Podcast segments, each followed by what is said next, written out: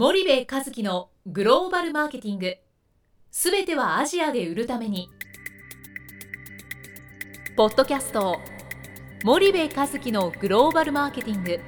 すべてはアジアで売るためには過去10年間で1000社以上の海外展開の支援を行った森部和樹がグローバルマーケティングを分かりやすく解説します。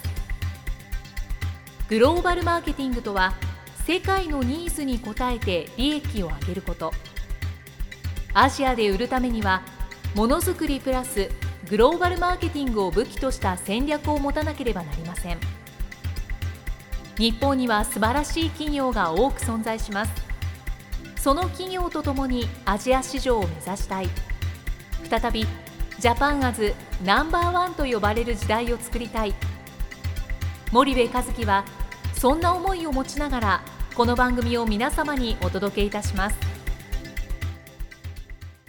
こんにちはナビゲーターの東忠夫です。こんにちは森部和樹です。じゃあ森部さんあの、まあ、はい。ちょっと前回の続きなんですけれども、はい、まあ市場の調査をうん、よく、まあ、日本企業はして、うん。まあ、消費者にうん。答えを求めがちであるみたいなことをうん。最後に、まあ、うん。お菓子とかうん。はしてたと思うんですけれども、うん。まあ市場に答えはあまりないよねとうん。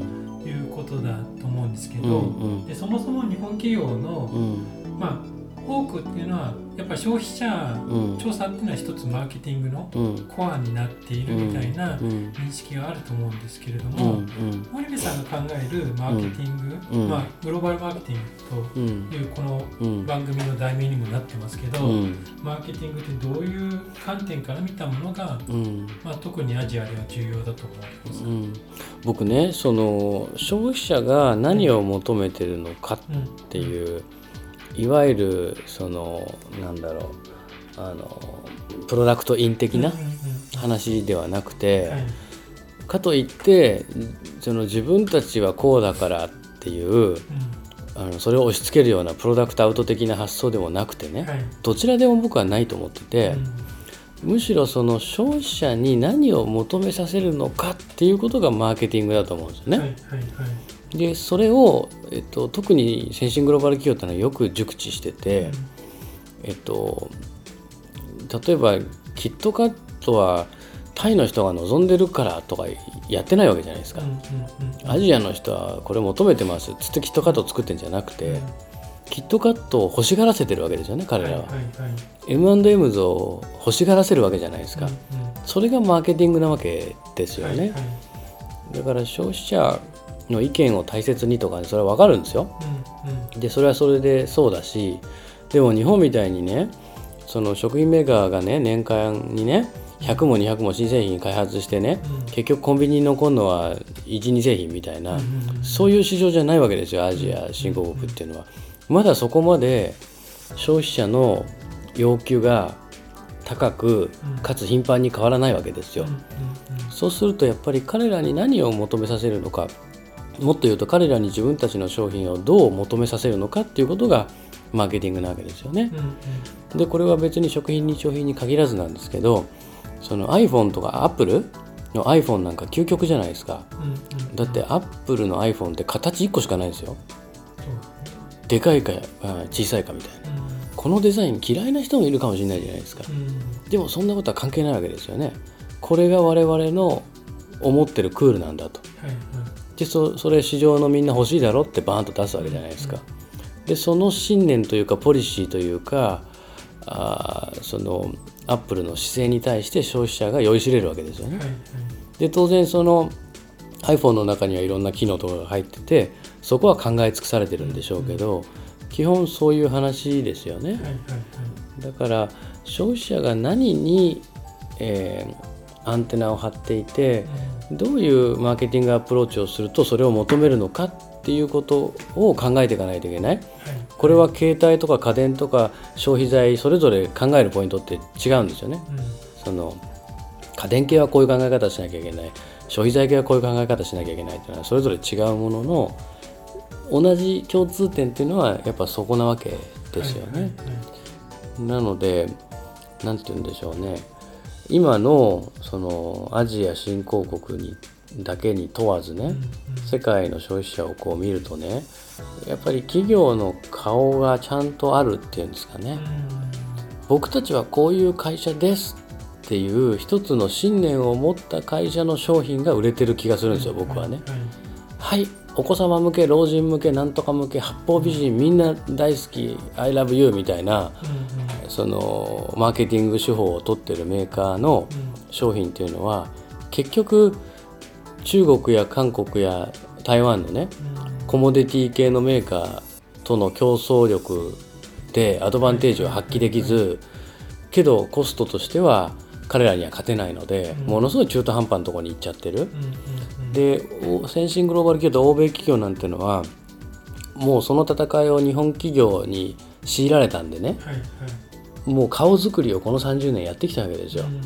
でどのメーカーも顔があるじゃないですか。ダイソンって正直どんだけコモディティ化してる商品ですかと。はい。なのにあんなダイソンっていう顔があるわけですよね。うんであの顔に惚れるわけじゃないですか。うんうん。吸引力がすごいからあの掃除機買ってんじゃないですよ。はい。ダイソンの顔に人々が惚れて買ってるわけじゃないですか。うんうん。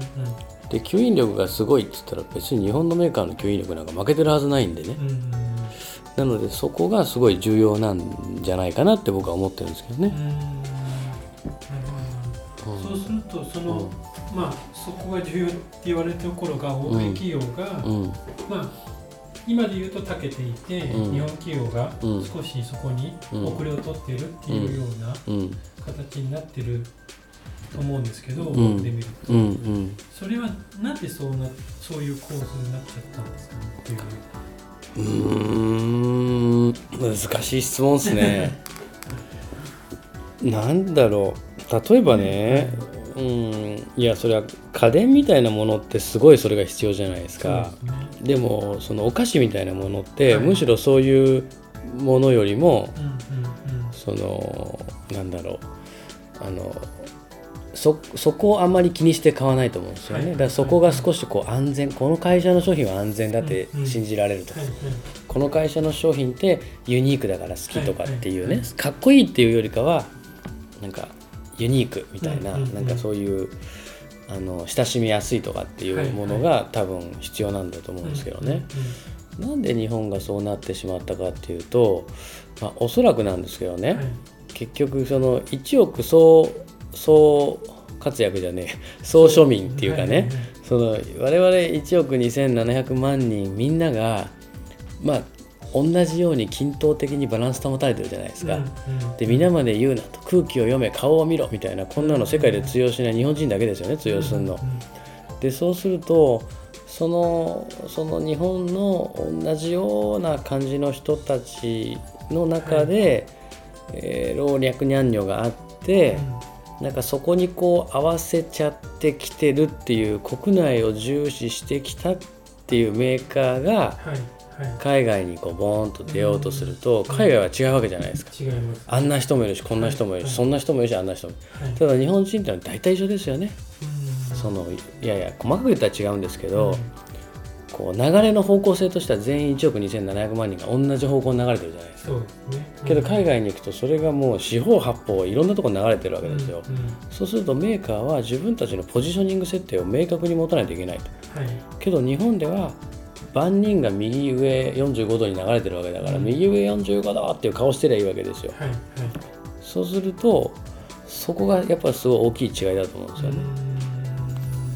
そういう市場に慣れちゃってるなるほどね。だから日本でのそういう常識とか概念とかなんとかを全部ぶち壊してゼロからあの設計しなきゃダメだよってあのだいぶ前に書いた、はい。僕が出版した「アジアで儲かる会社になる30の方法」でも書いてますけどね、はい。はい。まあ、そういうことなんですよね。うーん。そうするとそもそもそこの概念というかマインドセットをうん。していかないといけないっていうこと思うんですよね。はいはい。でもしかしたらこれからねお菓子の世界でもねかっこいいお菓子メーカーの商品が売れるっていうね、うんそういう時代が来るかもしれないそういう世界は待ってるかもしれないじゃないですか、なのでアメリカではねもうこれを食べてたらかっこいいみたいなお菓子あるじゃないですか、うん。例えばスニッカーズとかね、はいはいはい。うん、あとなんだろう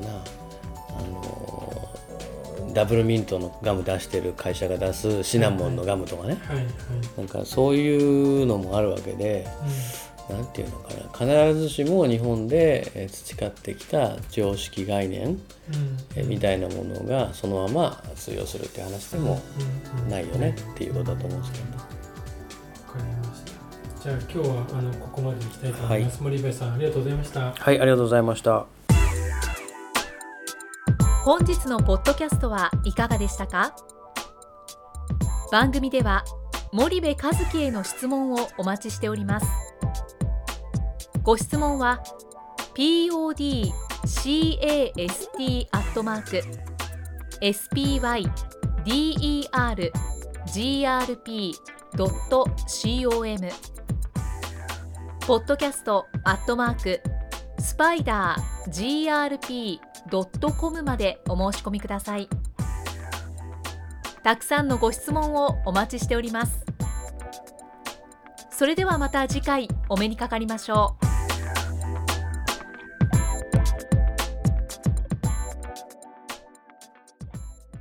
森部和樹のグローバルマーケティング。この番組はスパイダーグループの提供によりお送りしました。